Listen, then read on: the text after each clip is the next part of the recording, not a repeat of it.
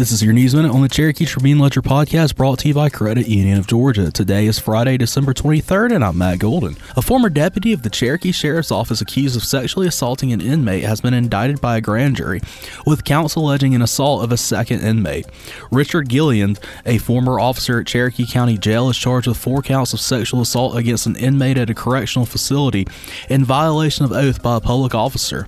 The indictment charges Gilliam with two sexual assaults of two different inmates. In June twenty nineteen, the Sheriff's Office arrested Gilliam and charged him with two counts of sexual assault against a person in custody and related charges to alleged assault of one of the inmates. The Sheriff's Office reported at this time that two inmates had made complaints about Gilliam, but in one of the cases, his conduct did not rise to the level of a crime, though he violated department policy.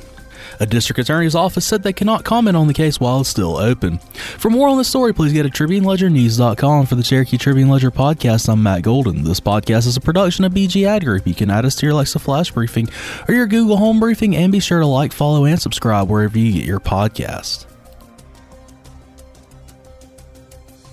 You deserve better than your bank. Better service, better rates, better solutions. Now is the perfect time to make the switch to Credit Union of Georgia, the better way to bank. Credit Union of Georgia is a homegrown, not-for-profit cooperative that will provide you with personalized customer service, a network of more than thirty thousand accessible A T Ms across the country, and convenient locations right here in Cherokee County, including the brand new Hickory Flat Branch. Become a member today or apply for a loan online at c u o f g a dot org. Credit Union of Georgia, the better way to bank. I'm Jeffrey Drake with Drake Realty. I want to share with small businesses one of the smartest moves we ever made in real estate. We bought our business properties and did not lease our offices, and we paid ourselves instead of our landlords.